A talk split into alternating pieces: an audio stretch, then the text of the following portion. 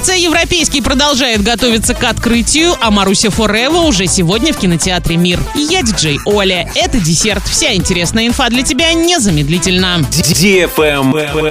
News. ТРЦ «Европейский» продолжает готовиться к открытию. На данный момент вопрос по устранению нарушений требований пожарной безопасности решен на 60%. Еще немного и Орский центр откроет свои двери для арчан и гостей города. На сегодняшний день там произведен монтаж вытяжной противодымной вентиляции и системы дымоудаления, а также установлены специальные противопожарные двери. Вопрос по заполняемости ТРЦ «Европейский Ворский» решен на 90%.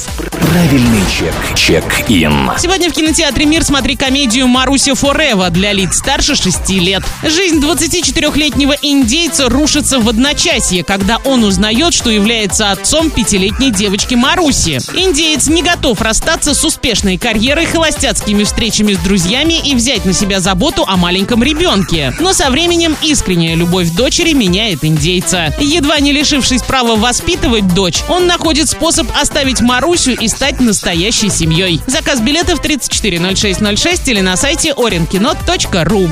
Travel Guide. Чаще всего путешественники ищут отели в Москве и Санкт-Петербурге. 8% интересуются местами размещения в Сочи и Адлере. В число самых востребованных вошли также Анапа, Симферополь, Казань, Краснодар, Екатеринбург, Нижний Новгород и Ростов-на-Дону. За рубежом самостоятельные туристы чаще всего ищут отели в Турции, Беларуси и Абхазии. Самый популярный вариант размещения номер в трехзвездочной гостинице с завтраком. В основном путешественники ищут отели на срок до 7 дней, таких 86%. Причем очень распространены бронирования непосредственно в день заселения или накануне. На этом все с новой порцией десерта специально для тебя. Буду уже очень скоро.